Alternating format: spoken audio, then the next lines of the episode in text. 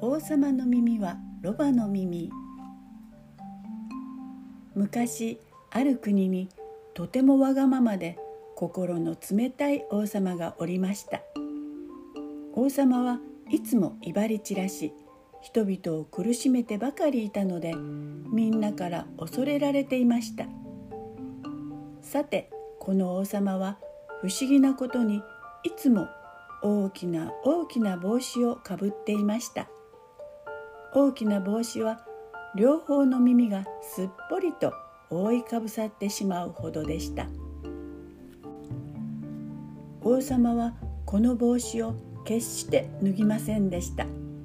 食事の時も帽子をかぶったままパーティーに出る時もこの帽子をかぶっていきました。お風呂に入る時でさえ湯船の中で帽子をかぶっています。そして寝る時も帽子をかぶっていたのです。王様が帽子を脱いだところを見た人は誰もいませんでした。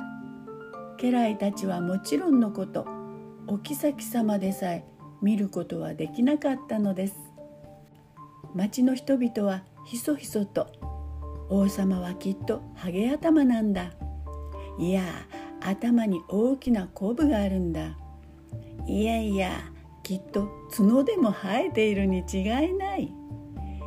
一度でいいから見てみたい。と口々に噂をしていました。ところが王様の帽子の中を見ることができる人がいたのです。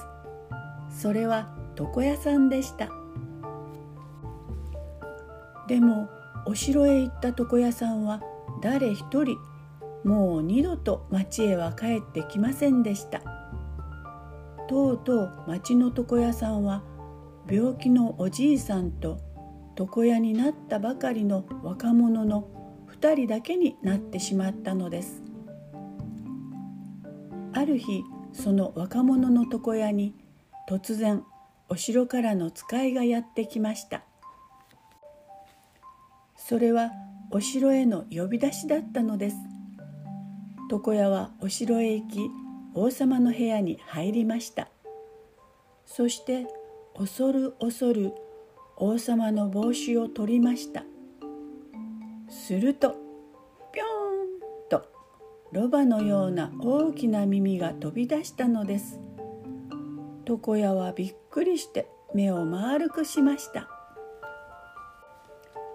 王様は床屋をにらみつけるとわしの耳が少し長いとは思わないか？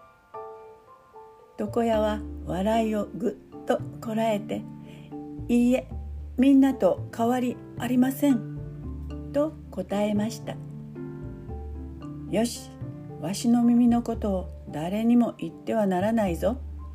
言ったら死刑だ」ようやく床屋は町へ帰ることを許されました。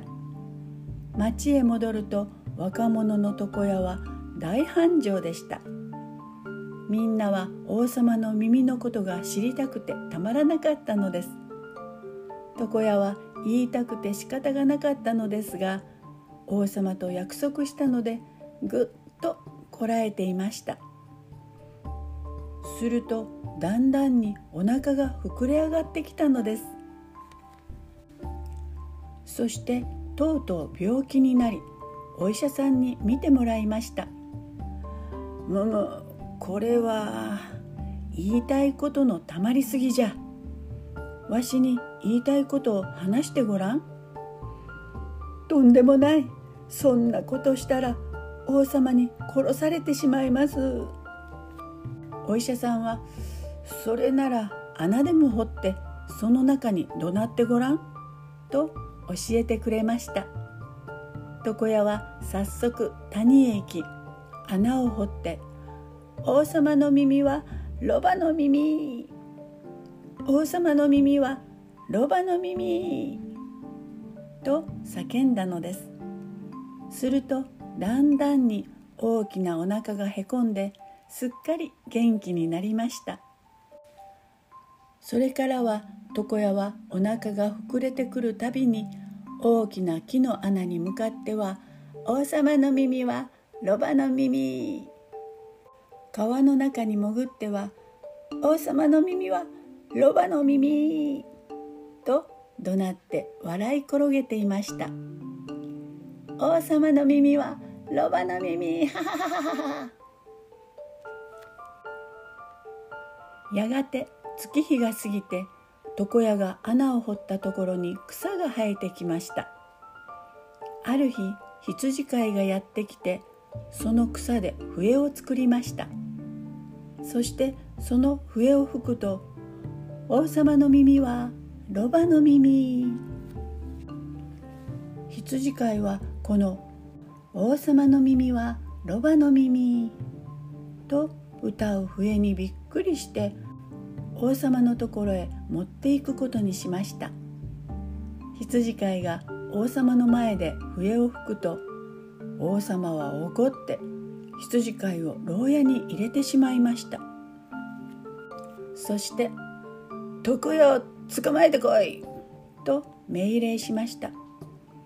床屋は首かせをされてお城に連れてこられました。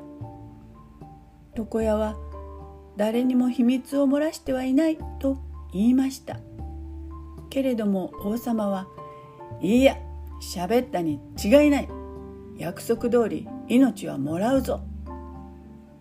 床屋は首を切られることになりました。よしやれとその時かすかに聞こえる声がします。王様の耳はロバの耳。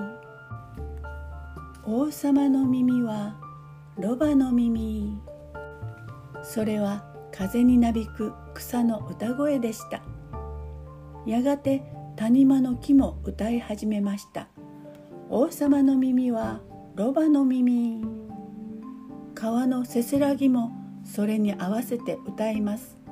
王様の耳はロバの耳。川と一緒にとうとう海まで歌い始めます。王様の耳はロバの耳。町でも人々がみんなその歌声を聞いていました。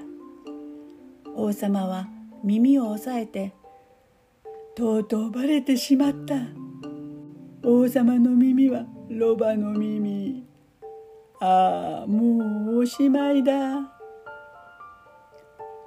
王様ロバの耳でも決して恥ずかしいことではありません。王様は床屋の意見を聞いて町の人々を広場に集めました。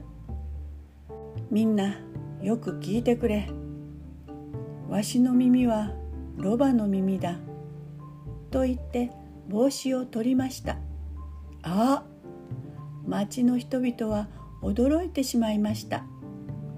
王様の耳はロバの耳だったのです。隠していたわしがバカだった。この耳はみんなの声をよく聞くために神様がくださった耳。国を良くするための声をみんな聞かせてくれ。それからというもの王様の耳はロバの耳という歌声は聞かれませんでした。あの恐ろしかった王様はみんなの声をよく聞く立派な王様になったということです。